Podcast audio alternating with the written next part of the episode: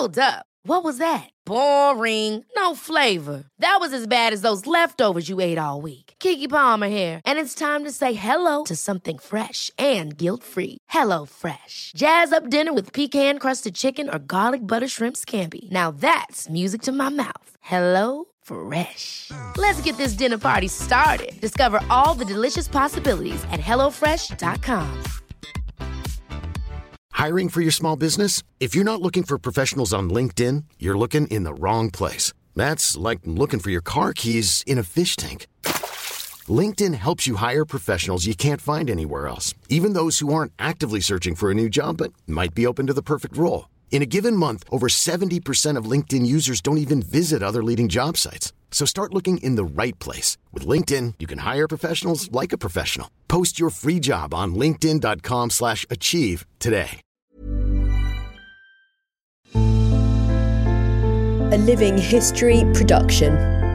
I'm Peter Hart, And I'm Gary Bain. and together we're Pete and Gary's Military History.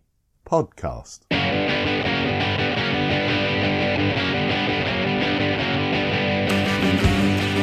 Hello and welcome to the podcast. I'm Gary Bain and I'm here with the inimitable Peter Hart. You can pronounce it, that word. I've been practicing. It was a choice between that and arse face. Oh, yeah. I'd have gone for arse face myself. It's easier to pronounce. Yeah. So, what are we doing today, Gary? Well, today uh, it's the second of our podcasts uh, that uh, try to tell the story of Ian Hamilton, or Sir Ian Hamilton in later life. And this one, rather imaginatively, is called The Middle Years. Ooh. Uh, which is 1881 to 1902, which is not a lot of years to be the middle. How old did he live to? He was about 94, wasn't Yeah, he? he died in 1949, I think. Yeah, I'm not sure that's the middle then. If he'd lived another six years, he'd have been alive In when the middle. alive. in the middle. Yeah. Um, yeah, well, this is for, uh, the second of three. We'll be doing another one on Gallipoli. Our assessment is per- performed at Gallipoli, and then that'll be it. Um, now, so so where uh, let let, let uh, yeah. Well, listen to the first one if you want to know what the first one was about. I think that's good advice, don't you, Gary? Yeah, but we, we can lead in. After his experiences in India and at Majuba Hill, Oh, is that in which India? featured largely in the uh, first Yeah, podcast, that's in the first Boer War in uh, Boer land. In about 1856-ish, something like that. No, Gary. Well, if, the, if that's the middle, it would be. No, Gary. Stop being literal minded. I've forgotten when it was. 1881, I think. Well, Ian Hamilton should perhaps have gone to the Staff College at Camberley. But what happened then? Well, he got a better offer. Uh, as far as he was concerned, Sir Frederick Roberts, uh, he's the commander in chief of the Madras pre- presidency in India. He personally asked Hamilton uh, for, for Hamilton as his ADC, aide de camp. Um, and uh, I quite like Hamilton's response that he had enough bloody studying. he accepted. Yes so he literally burnt his books. Then. He burnt his books, uh, uh, although he later on got to go back to study. But this is uh, this is quite interesting because it's a big career step, and there's an awful lot of whining in the future about uh, seniority, why he doesn't get the, a better posting at, uh, at uh, in the First World War, the Great War. But um, what would have happened if he'd gone to Camberley? Do you think? And this is all speculation. Well, he would perhaps have joined the circle of officers who were associated with General Sir Garnet Wolseley, who were colloquially known as uh, the Africans, So that would be the- imaginatively, The Wolseley ring. of the Wolseley ring. Ooh.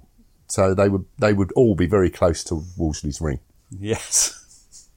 Now, Instead, instead, Hamilton would become identified with the Indians and uh, of Robert's ring. so which was a bigger ring? Uh, I think Wolseley had a massive ring. Right. Um, so, um, so in, in essence, in, in the end, Hamilton he doesn't bestride both rings, but he, he does. He's one of the few that uh, that does serve in Africa after after because he'd served in Africa. He does sort of claim a foot in both camps, though, doesn't he?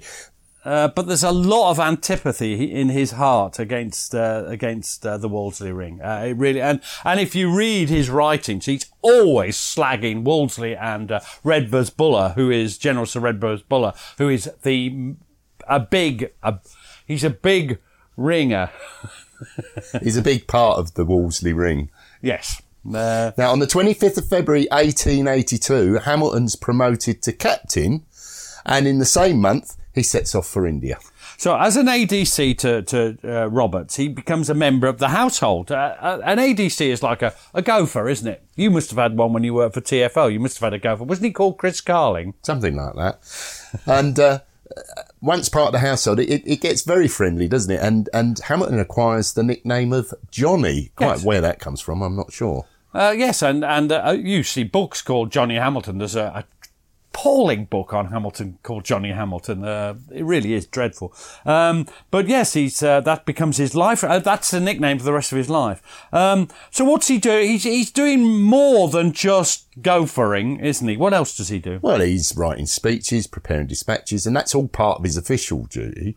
But his main role was as Assistant Adjutant General of Musketry at Army Headquarters. Now there, he, uh, he's Madras presidency, so that's not of the British forces. This is of the Indian forces, the Indian army ones, uh, um, the native army, army in the terminology of the time, and not our terminology particularly. So what does he do? What as because this is, um, I mean, it doesn't sound very important, assistant adjutant general, but what does he? What is? What does he start doing? Well, he, he rewrote the whole of the musketry regulations for the Indian regiments and claimed to have initiated a revolution in musketry training based on the, his uh, vivid experience at Majuba Hill and the Afghan wars.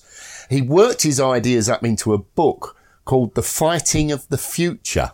Now, I'd, I'd like to read that, and I haven't read it. I, I want to make clear that the comments we're going to make are based on uh, what people have said and what Hamilton said is in it, in his other books. Um, so, what is the emphasis that he puts in this? In this? Well, clearly it's on the improved marksmanship of the individual soldier, not the massed volley. Hamilton, he detailed the training required on the rifle ranges, and, and we'll go through them. Uh, one was the ab- uh, abolition of obscure barrack square drill movements and instead concentrate on the basic skills of rifle shooting. So, the idea is to build up the individual's confidence at ranges of up to 200 yards. That's 600 feet, Gary. Thank you. Yes, and slower and more deliberate firing at longer ranges. to, with the idea of hitting things. Right? It's a novel as opposed to just blazing off. I mean, volley flying. Uh, I I mean, if you watch uh, Napoleonic things, it's just a matter of fire low and just aim straight ahead of you at, at a mass of the enemy. But this is about uh, this is about hitting individuals. Yeah. What else? Well, snap shooting at jumping up targets at different unpredictable ranges. And then the last one I really like is he had his men shooting at uh, barrels that were rolling and bounding downhill towards the fire. and that's, uh, that, that's to, again, it's to overcome the instinct to shoot wild and high. I, I wonder how many were injured during that. Now, using these methods, the Indian regiments began to outclass British battalions in their shooting skills. But I think we ought to point out this is from an extremely low base. Uh, so they don't all become expert marksmen straight away. We're talking about a very low level of shooting skills uh, before he started. Now, is this noticed by those in authority? Oh, yeah, in some cases, yes. The Duke of Cambridge saw the rapid and demonstrable improvement of the Indian Army and took steps to see that Hamilton's system should become the basis for musketry training throughout the British Army. But this took time. Now, there was other evidence of modern thinking in uh, uh, in the book. Uh, Hamilton also predicted the demise of the cavalry, which he proposed should be converted to mounted infantry straight away. Well, in that, that that's that's the diametric opposite of Haig. Haig, that's exactly what I thought. Because Haig was against mounted infantry, which he said weren't very good at riding and weren't very good at being infantry. Well, he said they weren't very good at anything, and, and he wanted cavalry to be trained to do everything, to be the perfect soldier, capable of infantry fighting and, uh, and of course using the arme blanche, uh, which we now know only had a short life, but at the time was, uh, was, uh, was, I think, to be honest, Haig's right and Hamilton's wrong, and certainly the British Army did away with mounted infantry, uh, if you like. Now, another thing he predicted uh, was the end of the forward deployment of field artillery, where the crews were vulnerable to accurate long-range rifle fire. Fewer guns of a heavier caliber were his suggestion at this time. Well, we've talked about this again, uh, and uh, the, the, he's probably right. And so they did. They need both. They need lots and lots of both. Uh, but I, I, think Le Cateau is the best example of what happens if you put uh, if you put field guns close to uh, people who can shoot, because uh, they they were wiped out just about. The one one one artillery brigade was wiped out when it, it, it, it put in line with the infantry. So I think that's that's very, very important. Well, it's not just uh, writing military treatises, is it, though? Uh, uh, writing's becoming a very important part of Hamilton's life. And he was uh, experimenting with uh, journalism, poetry, and fiction. And there's a quote uh, from Ian Hamilton, well, Ian Hamilton then, that you might like to read, Gary. I'd rather write one really sweet and famous sonnet than be QMG in India or even CNC himself. QMG, yeah. QMG Quartermaster General, CNC, CNC. Commander in Chief. He's lying. I think he is actually. Because what's he really doing? Well, he's studying hard for his uh, promotion exams yeah, at the look, time. He's looking for promotion to major. Now, this isn't the, the same as doing staff. Uh, we mentioned he, he was he burnt his books there, but he, you still have to study to pass your majors exams, and that's what he's aiming for. Now, Hamilton was due for six months home leave, and as a new campaign started in the Sudan, he saw the chance for more active service. Now, this is again this this is very similar to Haig. The, these people have got similar trajectories. Their paths cross a lot, don't they? Well, All of them. All of them, yes, that's the best way. Uh, in the Sudan, uh, as we heard in our, our thing on Haig in the Sudan, uh, an Islamic prophet, the Mahdi, had taken control and destroyed all forces sent against him. Uh, at this, uh, General Ch- Sir Charles Gordon had been sent to Khartoum in January 1884, uh, and, and, he was meant to organise an orderly withdrawal from Khartoum, but instead he, he sort of stayed with the people and uh, allowed himself to be besieged by the Mahdi. That led to a huge shit hitting the fan back in England. Uh, Gladstone was totally against any sort of relief ex- uh, uh, expedition, but uh, he was his hand was forced by public opinion. Uh, so what happens? General Sir Garnet Wolseley was placed in charge and conceived of a slow and deliberate advance along the Nile in conjunction with an additional camel-borne desert column. Hmm. So two, uh, yeah, and that column uh, just, but that was Redvers Buller's job, uh, yeah. So what happens to Hamilton? He arrives at, at Suez, Port Suez, in uh, October 1884, and he was lucky enough, by influence, to get a post into the first Gordon Highlanders.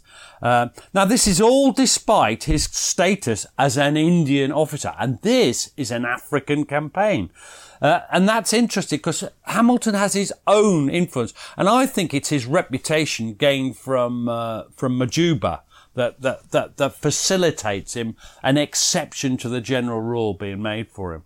Now we now have a, what, what, what happens? Um, um, he, he's put, what, what has he done? What, what's his job? Well, his company, uh, they're, they're going with the, on the Nile part, the river boat expedition. Uh, Reed uh, Churchill wrote a great book on this, and he's going up the Nile in 11 small boats with his company. And you've got a quote that just lets us, it gives us a really good picture of it, doesn't it? This is Ian Hamilton. Our feelings were as nearly as possible those of a party of Boy Scouts dressed up like Red Indians and let loose in a flotilla of canoes. Each boat of eight rowers, a poleman and a coxswain, was and had to be a self-supporting independent unit. At the best, the company got together about once in 10 days when the negotiation of a cataract called, called for you combined, yes, called for combined efforts on the drag ropes or for portage of stores. If a boat failed to put in an appearance at the rendezvous, the captain had to unload his own boat and thus lightened, row back down the river to find the lame duck and help it along. The tale has the ring of glorious adventure, and so it was, only at the time it was incessant toil, much of it waist deep in water, bad food, broken nights, the lack of any drink but sand and water, the resultant scurvy, all these were, uh, wore health and nerves to fiddle strings. Never in their whole lives had the men worked so hard. The mere thought of such a job would make a modern labour union call a strike.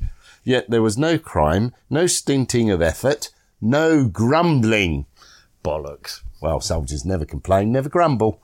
They observe a lot. They observe an awful lot. Now, uh, two things about that. It, uh, one is that's bollocks that they do grumble, and uh, the second thing is uh, notice that he wrote that this is uh, from his book uh, "Listen to the Drums" or something, and and of course Boy Scouts. There were no Boy Scouts then.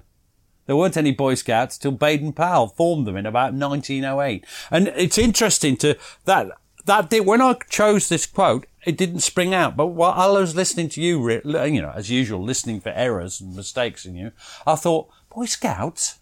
Although he would have written that much later, of course. He did, right? That's what I mean. But he's, he's, they didn't at the time think this is like being in the Boy Scouts.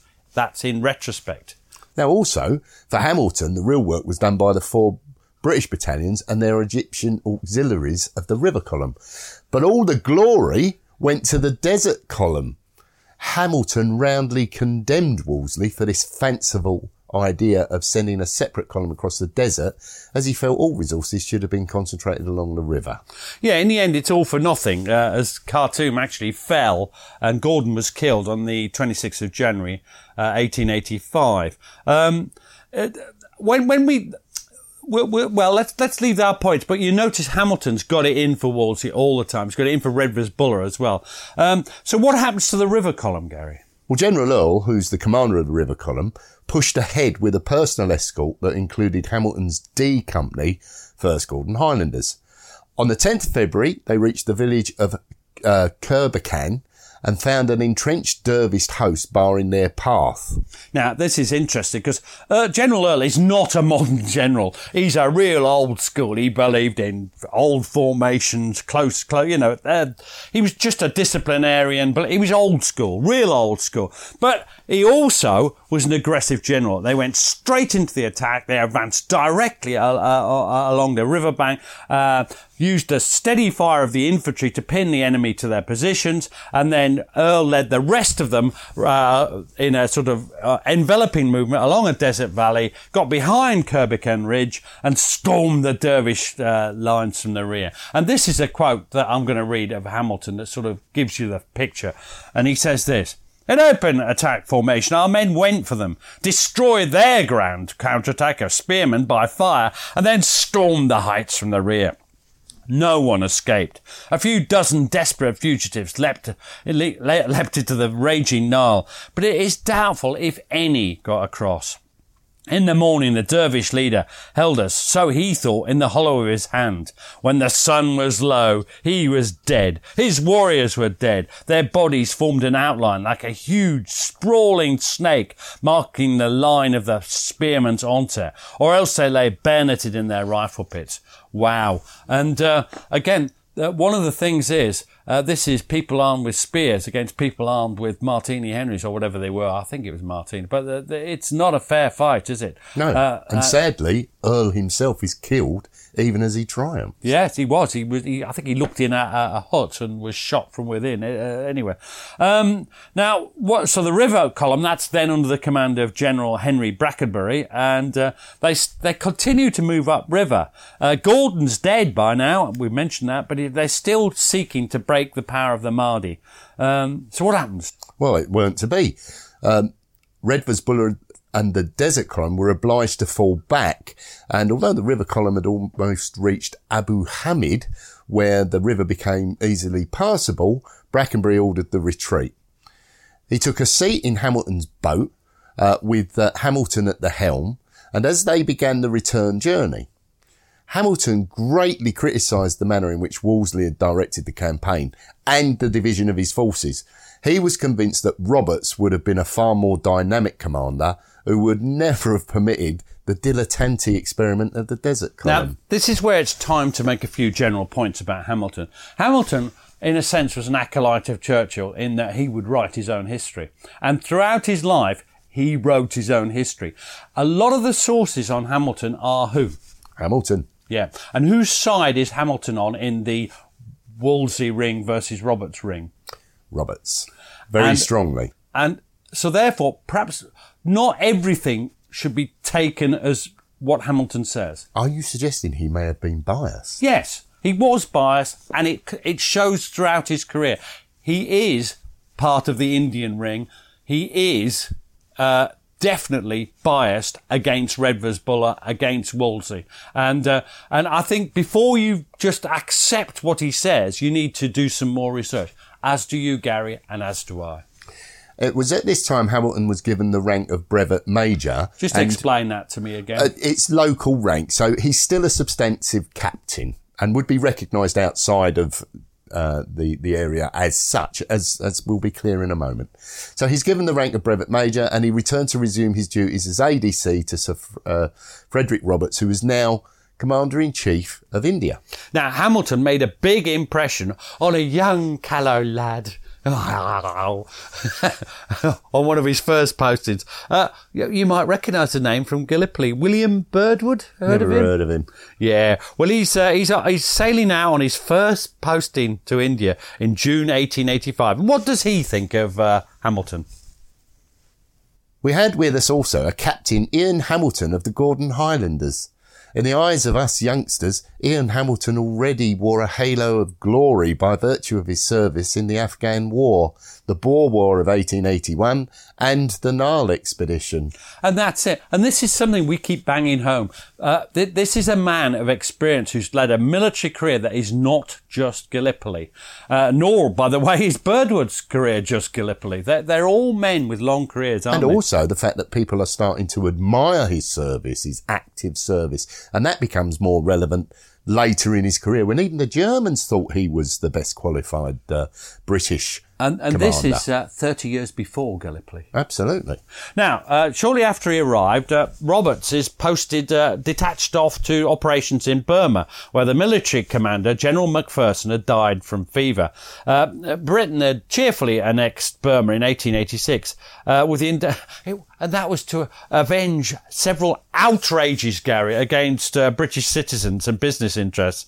and following the, the, the, the, they refused uh, they, they, they were said, we'll establish, the British Empire said, we'll establish a protectorate here. Uh, the Burmese refused that and, uh, and uh, fighting broke out. Uh, think of any, does this remind you of a peace-loving British Empire bringing peace to the world?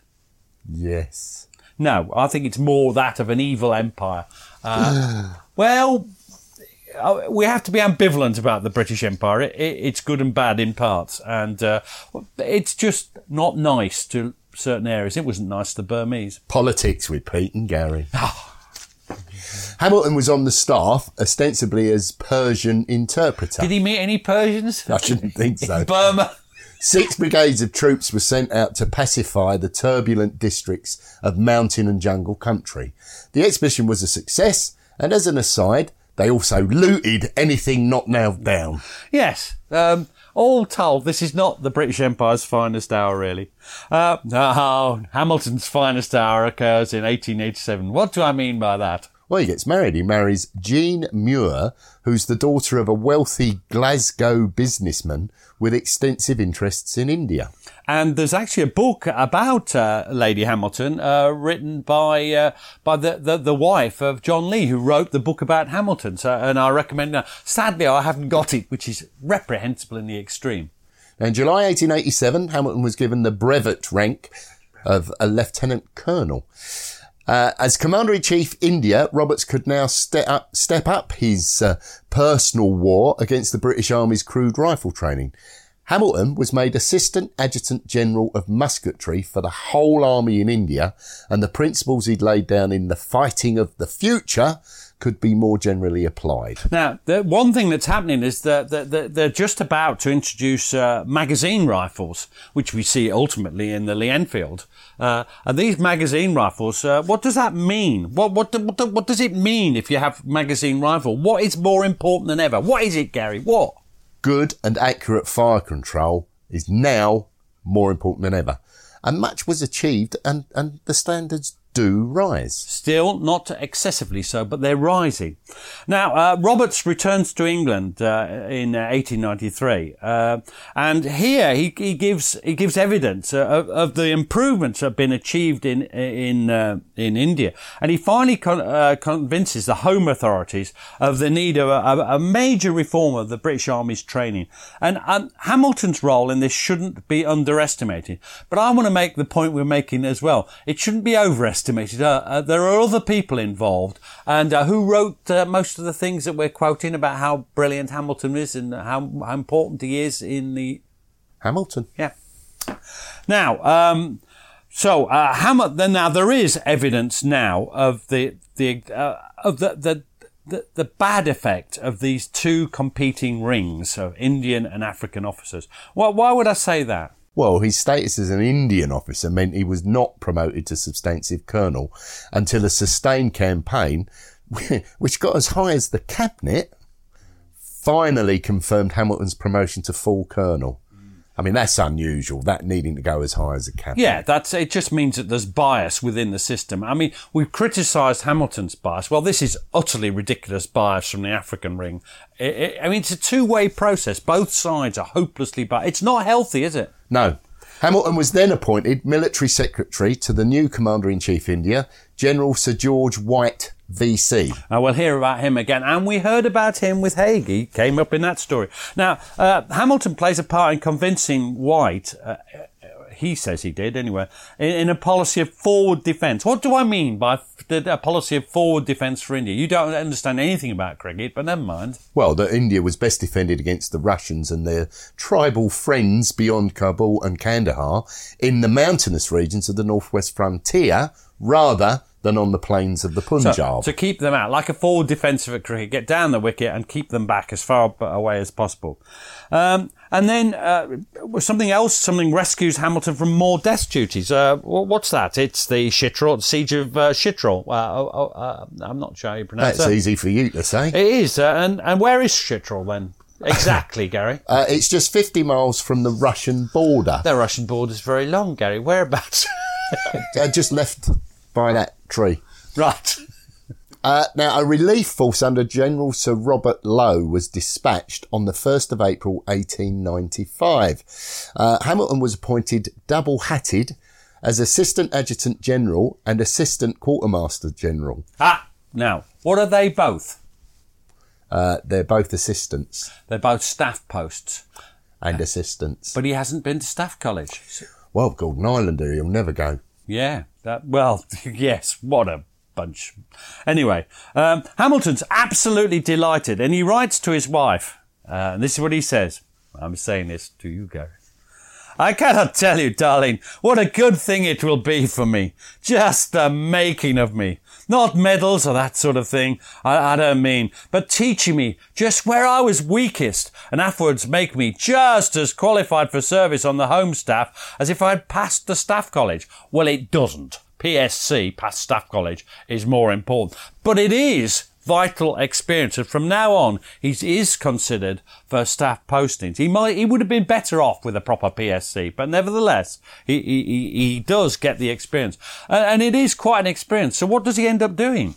Well, he ends up in charge of the uh, complex logistical arrangements for the expedition, moving tens of thousands of pack animals and men through mountain passes under threat of attack.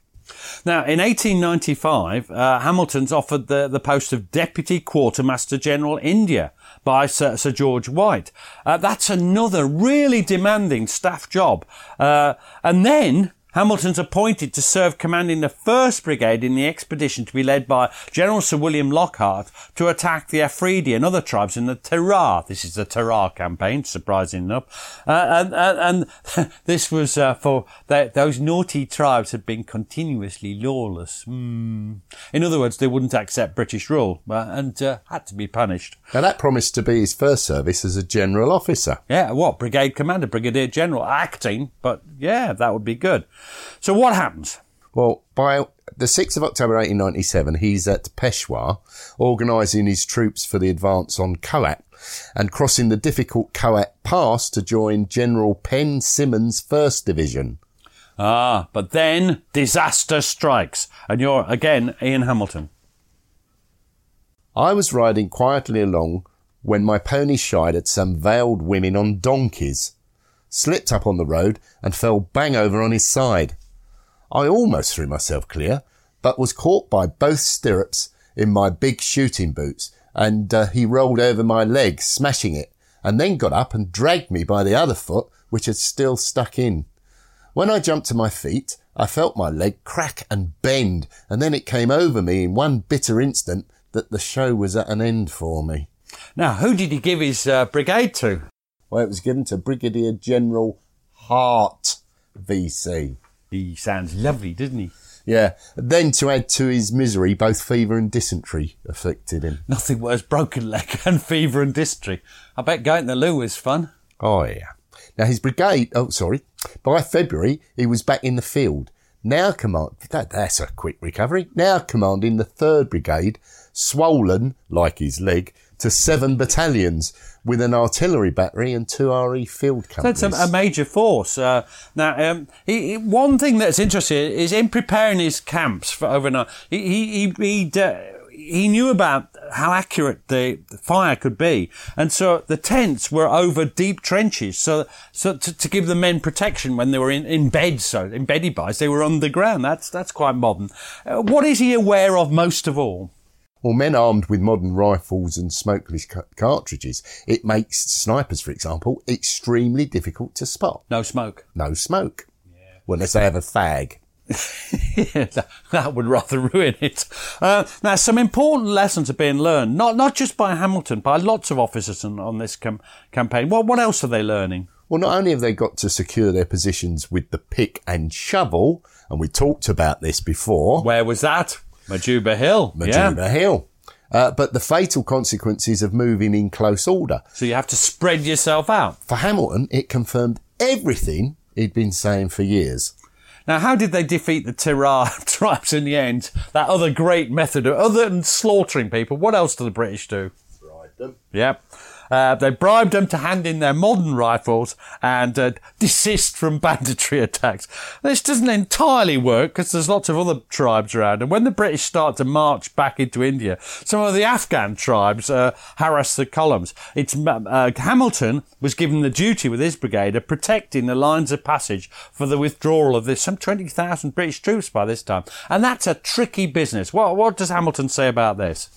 To deal with these gentry, the only way we found was to crown the crest lines by dawn with light armed scouts, mostly Gurkhas, who carrying nothing but their rifles, kukris, bandoliers and water bottles, and supported by gunfire from our camp, occupied the heights without much trouble. But when they had to disengage themselves in the evening to get back within the shelter of their own camp pickets, then there was the very deuce to pay. The Afridis would come on with shouts and press hard on their heels.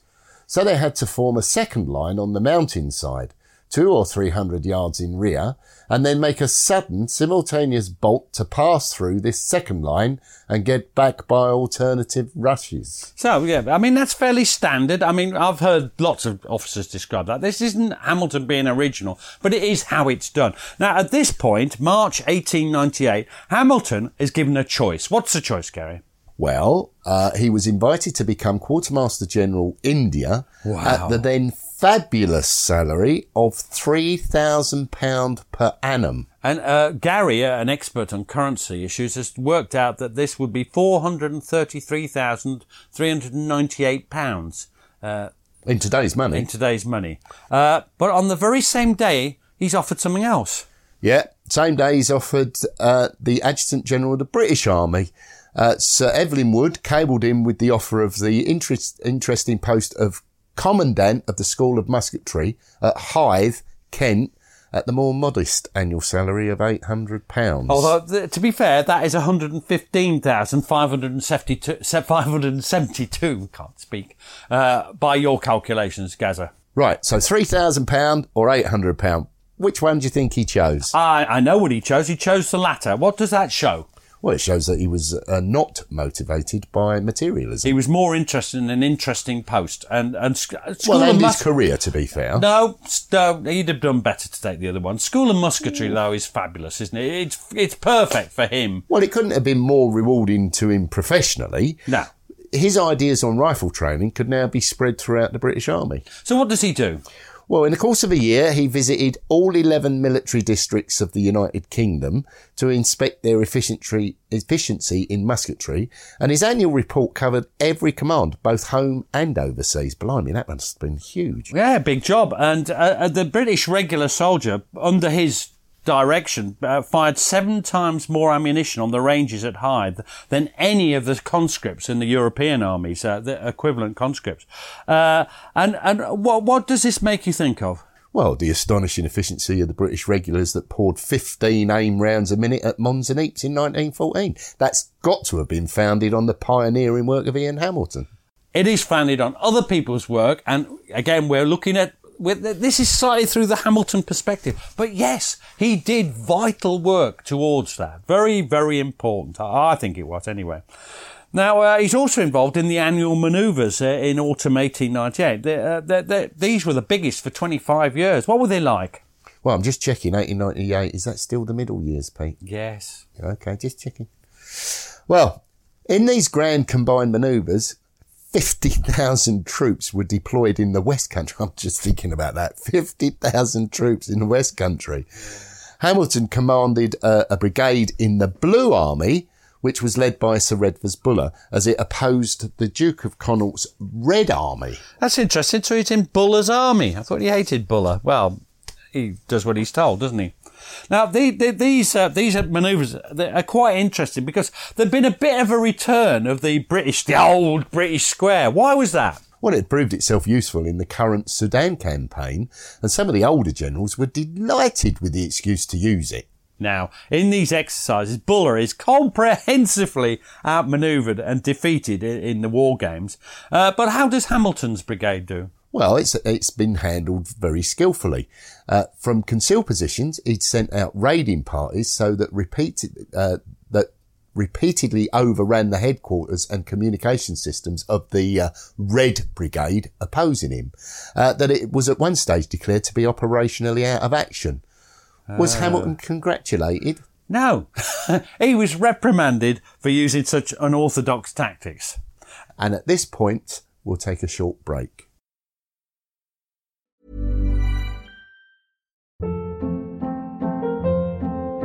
Hold up. What was that? Boring. No flavor. That was as bad as those leftovers you ate all week. Keke Palmer here, and it's time to say hello to something fresh and guilt-free. Hello Fresh. Jazz up dinner with pecan-crusted chicken or garlic butter shrimp scampi. Now that's music to my mouth. Hello Fresh. Let's get this dinner party started. Discover all the delicious possibilities at hellofresh.com. Hiring for your small business? If you're not looking for professionals on LinkedIn, you're looking in the wrong place. That's like looking for your car keys in a fish tank. LinkedIn helps you hire professionals you can't find anywhere else, even those who aren't actively searching for a new job but might be open to the perfect role. In a given month, over 70% of LinkedIn users don't even visit other leading job sites. So start looking in the right place. With LinkedIn, you can hire professionals like a professional. Post your free job on linkedin.com slash achieve today. Millions of people have lost weight with personalized plans from Noom, like Evan, who can't stand salads and still lost 50 pounds. Salads, generally, for most people, are the easy button, right? For me, that wasn't an option. I never really was a salad guy. That's just not who I am. But Noom worked for me. Get your personalized plan today at Noom.com. Real Noom user compensated to provide their story. In four weeks, the typical Noom user can expect to lose one to two pounds per week. Individual results may vary.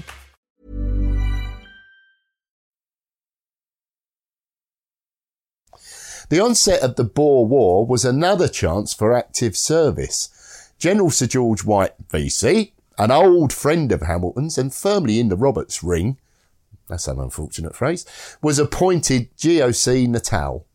Now, Hamilton was appointed to his staff as Assistant Adjutant General. See, th- this is all slightly confusing because uh, how come a Roberts person is uh, uh, appointed? But there you go. And he's an assistant again. He might as well just add a sign on his desk, assistant.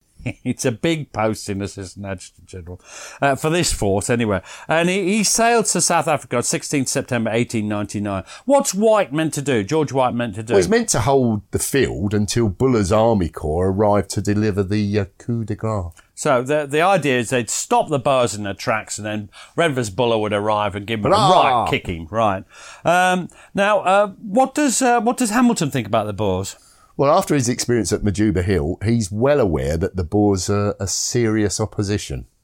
Now, by the time the Boer, they, well, the Boer ultimatum, now we're not going into how the war started. It expires on the 11th of October. And by this time, White and Hamilton, the, the staff, they're moving by train to Ladysmith. Um, now, what do the Boers do?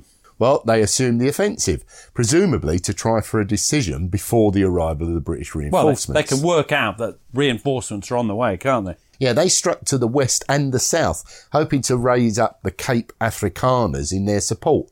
But they were soon tied down to besieging the makeshift British and colonial garrisons at Mafeking and Kimberley. So they, that sort of sucks in their forces. They don't have. They've, got to surround them and neutralise them. Yeah. Uh, now the other chief offensive was into the Natal, which is uh, which is where Hamilton is, uh, and with uh, that's aiming for the vital port of Durb- Durban. Uh, now the, the military good sense probably said they should have been opposed along the line of the Tugela River, but the the governor of Natal, a politician, insisted that the northern part of the colony had to be defended. Uh, White would have settled for Ladysmith as his base, but the temporary local commander, which was Major General Penn, Symons had, had already moved a sizable force up to the railway line, up the railway line to Dundee. Uh, and then there was, there's a further thing is they also have to send some of White's field force back to defend the capital at uh, Mar- Maritzburg. So there's a diffusion of force going on here. Um, so what happens next? Major General Archibald Hunter, he's now arrived from India to take over as Buller's chief of staff and took over in that capacity to uh, Sir George White until Buller arrived. So pending, so he's got nothing to do, so he takes Hamilton's job. So what does that mean Hamilton has to do? Hamilton hasn't got a job then. So what, what does he do? Well, Hamilton's delighted to assume command of 7th Infantry Brigade with the local rank of Major General. wow. His old battalion, 2nd Gordon Highlanders, was now under his authority, together with two other battalions just over from India, the 1st Devons and the 1st Manchesters. Now he begins three days intensive training, uh, pressing home his theories of musketry, fire control, fire and movement, all the rest of it. I'm not sure he can. I mean, they make a big thing of this in, in one of the books I read, but I'm not sure he, three days makes that much difference. But Oh, uh, it does. Oh, it does. bollocks. Yes, exactly. the Boers, they close in on the brigade at Dundee and they'd soon got behind them and they cut the railway at Elandslaagte. Oh. On the 20th of October, Penn Symons was mortally wounded as he led his infantry in the storming of Talana Hill, uh, and that puts the encroaching uh, Boers to, to flight. Uh, it's a very confusing fight, that, and I am confused by it. Um, the Well, I'm confused how I get a word like Elandslaagte and you get Talana Hill. Yeah, it's not fair. The, the victors are ordered back to Ladysmith, um, and to cover them, Sir John French's cavalry, we've heard of him, Sir John French. I wonder who's with him. Douglas Haig was ordered to turn the Boers out of where was it, Gary? Elandslaagte. That's it.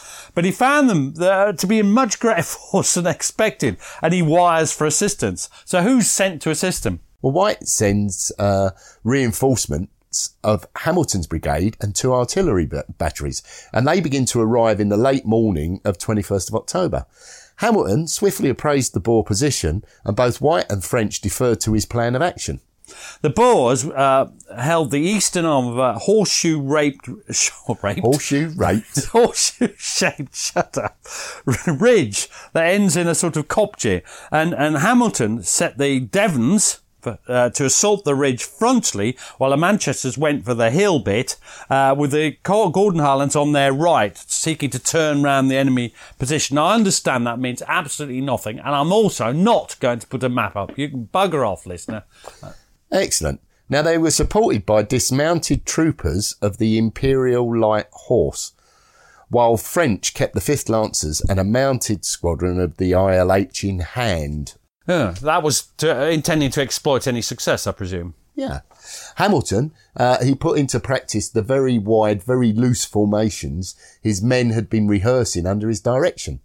The Devons deployed with three yards between each man going forward and 450 yards between each attacking wave. Now they're advancing in rushes with sections firing and moving alternately in support of one another, while the artillery are heavily sheltering the ridge with shrapnel. This all reminds me of fire and movement and uh, SOM tactics. Yeah. Now they had to cover nearly two miles, and as they drew closer, the Boer Mausers drove them to ground to seek cover and catch their breath. Now, meanwhile, the Manchester and Gordons had begun their ascent of the hill at the the other end of the ridge, and uh, well, there they encounter again something that reminds us of the Great War. What do they encounter? Well, lines of farmers' wire uh, occasionally held them up. Uh, and, and there was also a, a thunderstorm, long since threatening, which burst over the battlefield. Now they managed to get to the top, but there's some wavering. Uh, and, and, and just as they get to the top, somebody dashes forward. Who's that? That's Hamilton, according to Hamilton. Uh, ordering, no, no, and everybody else. uh, ordering the buglers to sound the charge. In, and he inspired his men and they charged home and gained the crest. Now then there's a, one of those cock-ups. Uh, the, the, the, the, the, the Boers start to surrender. There's a white flag. The British sound the ceasefire. But then uh, it, it's a misunderstanding. A party of 50 Boers had no intention of surrendering and they fire onto the rela- relaxing British. And this causes a bit of a bloody panic. And, and uh, who saves the day again? Well, Hamilton, he, he rallies his men. Uh, and just then, the Devons, they come storming up the ridge to put the Boers to flight, who were then uh, lanced by French's cavalry. And you're going to tell us what Ian Hamilton says about that encounter. It was a stiff fight. A remnant of the Boers fought most desperately to the last, and it required every effort from everyone to pull it off to the very end. Fellows seemed pleased with the infantry tactics. Horrible night, rain in torrents, icy wind, icy wind, icy wind, ceaseless moans and groans from the wounded, nearly frozen, entered tent in Boer camp and luckily struck a match before lying down, as I found two dead Boers and the head and neck of a dead horse in the tent. Isn't Victorian punctuation wonderful? It is. It can absolutely bugger you. Mm. Now, Sir John French personally recommended Hamilton for the Victoria Cross for twice showing a way forward to the attacking infantry. But unfortunately, while he'd been too young and junior, junior at Majuba, he's now too senior. Yes. now, the detachment at Dundee were then escorted safely back to Ladysmith, just in time for the Boers to close round the town. And what begins then? Well, uh, Hamilton, uh, well, it's the siege, but uh, Hamilton, he'd been keen to attack the main laager of the besieging Boers, which had been reported as poorly defended.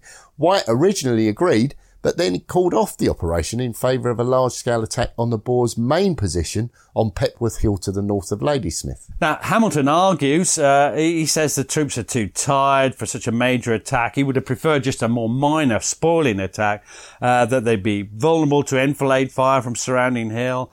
And uh, White, he's cross at Hamilton, but he, he agrees. Uh, but then, uh, uh, then, then, then I'm afraid White orders he just sends out, without consultation, sends out several columns against the Boers to the north. And the result is Mournful Monday, which is the Battle of Ladysmith on the 30th of October, 1899. Uh, uh, what, Mournful Monday, is that, is that bad for the Boers then? I shouldn't think so. I think it's more mournful for us. Only Hamilton's brigade came away with any semblance of order. According to who? Well, presumably Hamilton.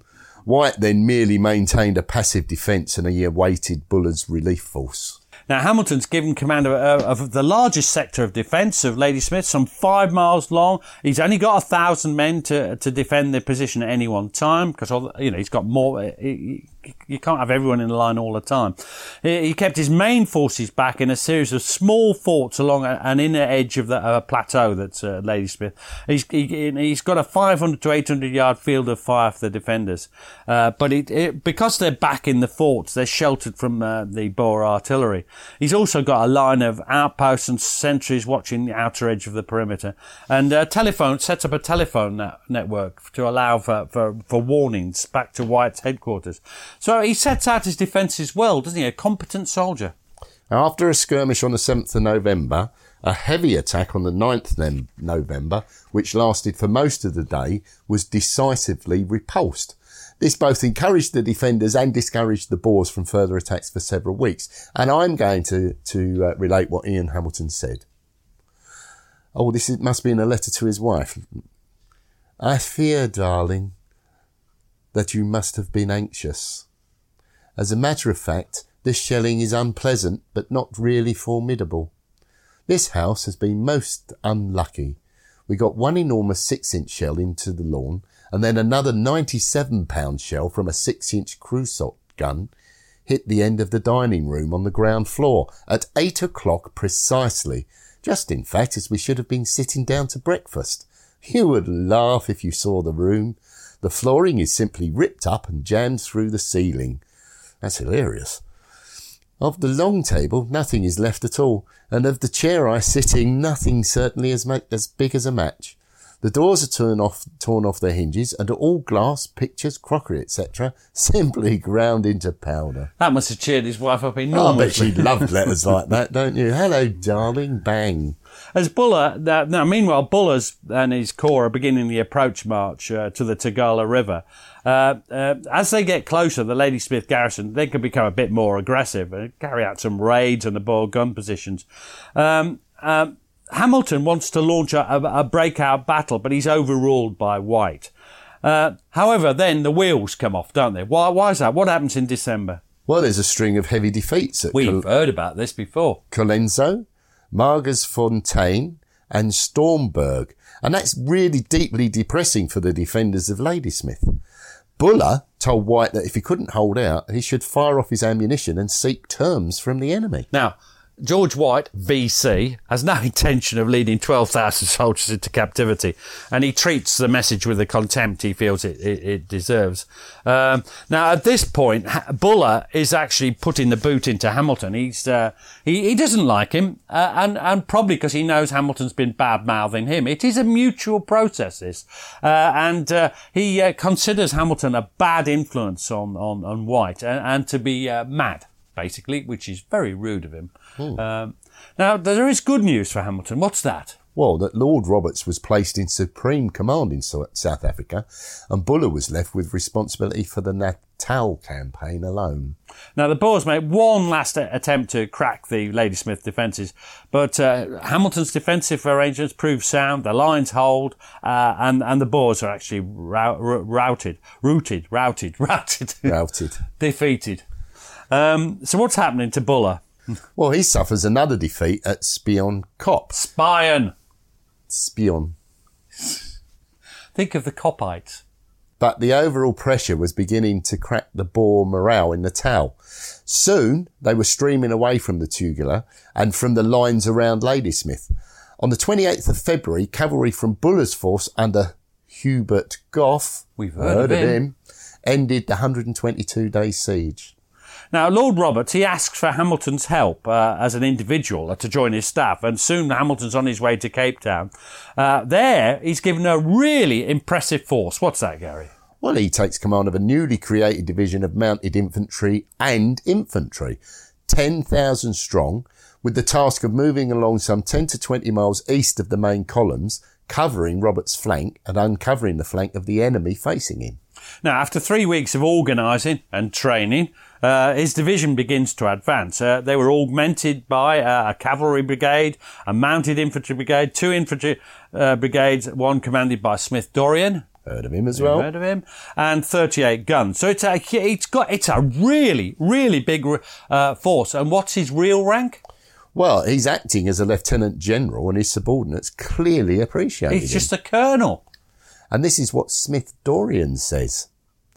From now on, I enjoyed every moment of the campaign. He was a delightful leader to follow, always definite and clear in his instructions, always ready to listen and willing to adopt suggestions, and, what's more important, always ready to go for the enemy, extremely quick at seizing a tactical advantage, and always in a good temper. Just like me. His division pushed forward to great effect on the right flank, constantly uncovering the Boers flank. And I think they, well, uh, we, we think they played a key part in the attack on Johannesburg, which falls on the 30th of May. And I'm going to be Ian Hamilton. He says this, and uh, this is quite impressive. We have had all the fighting. Since we left Bloemfontein, we have marched 401 miles on the map. That is to say, really at least 450. We've had 10 general engagements and 18 sharp skirmishes and 10 days halt.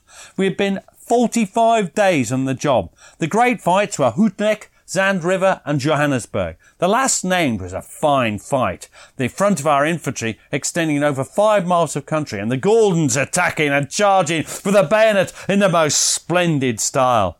My poor mounted infantry are in a sad plight. We had 35,000 and now are, they are barely 2,000. They've had only they have had only their one shirt on their back since Bloemfontein and are in utter rags and of course eaten up with vermin. Some of the men ride in naked feet and spurs, their boots having given out. The ponies too have no shoes and are very footsore. What do you say to that? Wow. I mean, that is incredible. It is. 35,000, now barely 2,000. They're not all dead, they've just dropped No, out. but can you imagine the state they're in? Yeah. Now, Pretoria falls on the 5th of June, and uh, they then try and, the British try and push the, the, the Boers further back. The Germans? The Germans, the Boers. There were some Germans with them. There were two Germans with them. All right. Uh, push them back so that they can't retake it. And uh, what follows is the Battle of Diamond Hill, as it's called, which is on a hill. Uh, on the 11th, 12th of June. And Hamilton's right in the thick of it, and so's somebody else we know. Uh, what does he say? This is what Ian Hamilton says. The key to the battlefield lay on the summit, but nobody knew it until Winston, he means Churchill, somehow managed to give me the slip and to climb this mountain, most of it being dead ground to the Boers. Thus, it was that from his lofty perch, Winston had the nerve to signal me, if I remember right, with his handkerchief on a stick, that if I could only manage to gallop up at the head of my mounted infantry, we ought to be able to rush the summit. At that moment, another message was handed in from Sir John French, saying that our extreme left was falling back. A strong counterstroke seemed, therefore, as if it might come in the nick of time, so I called up my men and jumped onto my little black whaler. Before I had got my right foot into the stirrup, luckily, a blow like the punch from a fist of a giant struck my right shoulder, and I was flung out of the saddle. A shrapnel bullet had struck me, but the range being extreme, had only decorated my back with a big black and blue bruise. So on we galloped. Pole-Carew and the guards followed suit, and we were right in among the Boers, firing from horseback, a most glorious scrimmage, before they knew where they were. And lo and behold, the left flank of the Boers was turned. Looks quite simple, doesn't it, on paper? Louis Botha himself told us in his memoirs how he'd been on the point of delivering a crushing blow at French and his cavalry on our extreme left. And that's another great. I mean, there he is, an officer taking part right in the front line, a bold, aggressive soldier, someone to admire. Now, the Boer leaders are just starting to consider surrender. What, do, what does Hamilton think? Well, he, he strongly favoured the uh, lenient approach to the Boers, but Roberts took the harder line of insisting on unconditional surrender, especially for prominent Boer leaders. Now, on 23rd of June that year, Hamilton has another accident. He breaks his collarbone falling off his horse, and his division goes to Major General Hunter. Uh, on his recovery, Hamilton's given another division of infantry and mounted infantry and made a lieutenant, a local lieutenant general. And his pay jumps to seven pound a day. What's that? Well, that's about a thousand pound in today's value. A day. Yeah, that's that's what you get. oh, I wished. Now, the uh, year of guerrilla action might have been avoided if a more enlightened policy had been pursued. Hamilton was involved in chasing the elusive Boers around South, South Africa to little real effect. They disappeared like will-o'-the-wisps, and Hamilton's overall p- performance was considered excellent, though. So within the fact they couldn't catch him, it was still He was still performing. And Lord Roberts says this. Ian Hamilton is quite the most brilliant commander I have serving under me. He shares with Pole-Carew the love and admiration of all his force. He takes infinite trouble in matters of detail and knows his work thoroughly. He is most careful to assure himself exactly what is he is required to do. He is very intelligent, untiring in the performance of his duty, and he has and he has that military instinct which would which would enable him to appreciate when a risk should be run in order to achieve some given objective. I would select him before all others to carry out any difficult operation, like Gallipoli, I expect. Yeah, and the word untiring. Yeah. That was difficult, wasn't it? Yeah, it was. I find that very difficult. Now, Roberts was to succeed Lord Wolseley as Commander in Chief, and he asked Hamilton to be his That's military of the whole secretary. British Army, is it? Yeah, and he asked Hamilton to be his military sec- secretary as a confirmed Major General. That means yes, well, Protestant or Yeah. Now, convinced that the war in South Africa was all but over, uh, Roberts left Cape Town for London on the 11th of December, taking Ian Hamilton with him. Lord Kitchener was left in command of the army. Uh, a long and thankless task lay ahead of him. It certainly did, and uh, uh, yes, it was a terrible campaign. So Hamilton's back in London on the second of January, nineteen oh one, and he's given a uh, him and Roberts are given a tumultuous welcome. Uh, he's lionised, isn't he, in high society, uh, and he's one of the most successful generals in a war where not many had been successful. Uh, uh, but it's not long before he's required for active service again. How come that? Well, because the guerrilla phase was proving exhausting, costly, and politically disastrous as the policy of concentrating mm, civilians into camps led to deaths on a large scale among the non-combatants. Roberts made the tentative suggestion that Kitchener might like Hamilton to serve as his, as his chief of staff, and the offer was accepted on the 5th of November. And Lord Kitchener said this. I am extremely grateful. There is nothing I would like better. He is just the man I want. Hamilton will be a great help to me. As a result, 9th of November that same year, uh, Hamilton's on his way back to South Africa.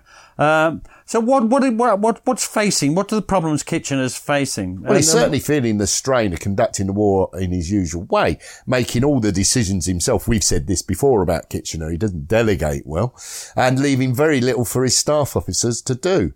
Yeah, but but Hamilton's got an advantage. He's had years of being Robert's right hand man, and he, he he's able to sort of circumnavigate the great man Kitchener.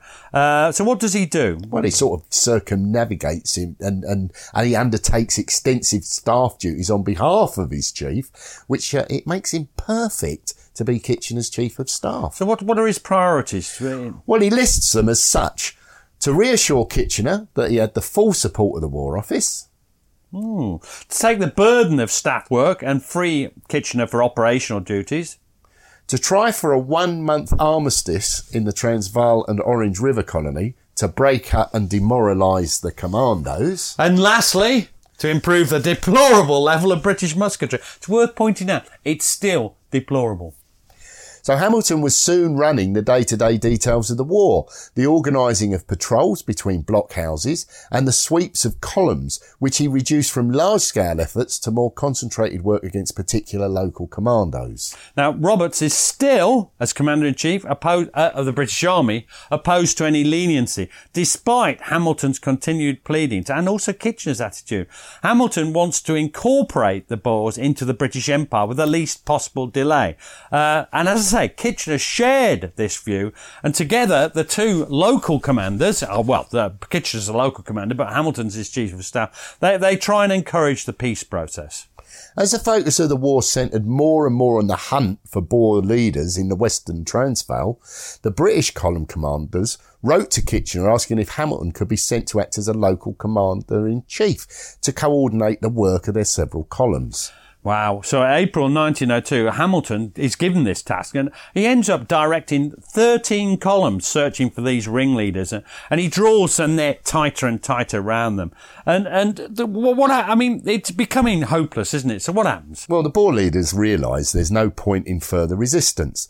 Kitchener seized the moment and made proposals of a generous nature. What, Off- what sort of thing? Well, he offered, for example, to make good the losses to Boer farms and the like, which drove the wedge deeper between the moderates and the diehards in the uh, enemy delegation. The end result is on 31st of May 1902, the Boer leaders, that they'd been promised representative government at the earliest possible time, uh, after the peace of decided, uh, uh, that had been won for them by Kitchener's insistence. They sign a peace treaty and that's the end of the war. So where do we leave Hamilton now then? Well, he returned to London at the very height of his fame. His victories in the field were complemented by his brilliant staff work. He was highly regarded as a far-sighted thinker on military affairs. So surely he's destined for the very top. We shall see, Gary. We shall see. Now, um, I want to mention uh, we, are coming to the end of this phase for, for both these podcasts. We've been very reliant on several books. Um, the first one is A Soldier's Life by John Lee, which is a, a, military biography of Hamilton. And I absolutely, it's old now, but it's brilliant. It's about 20 years old. I really recommend that. And I recommend you read that, Gary. Uh, the second one is, what is it? Well, we're going to get the title correct this time. It's Listening for the Drums. Uh, by Sir Ian Hamilton. Now that's the main source. Yeah, of quotes from him. He wrote that in the 40s. It came out, what, 45? Uh, four years before he died. And that's the main source of the quotes on Majuba Hill and, and other things. And it's a brilliant book. and for the very early stuff, we use When I Was a Boy by Ian Hamilton. Um, he's an interesting man, and uh, we've got quite a lot of sympathy for him, and it's certainly a great admiration for him. There are edges to his personality I find quite difficult, but I still regard him highly. What do you think? Well, I think that's that's quite common. That you know, we've we've talked about bad-tempered generals, for example. There are edges to a number of them. What I like is the fact that it, it highlights the crisscrossing of uh, their paths uh, as as they arrive at the Great War. They're not just sort of dropped there by some sort of TARDIS. They have a, a, a backstory. They have a backstory. They have a back and a story. What about a front story? And a ring. Cheers, Cheers Pete. Thanks for listening to the show. Blah, blah, blah. If you'd like to support blah, us, blah, you can now buy us a coffee. blah, blah, Visit www.buymeacoffee.com backslash PGMH. Or visit www.blah, blah, blah, blah, blah. And we'd be jolly grateful. Cheers. Planning for your next trip?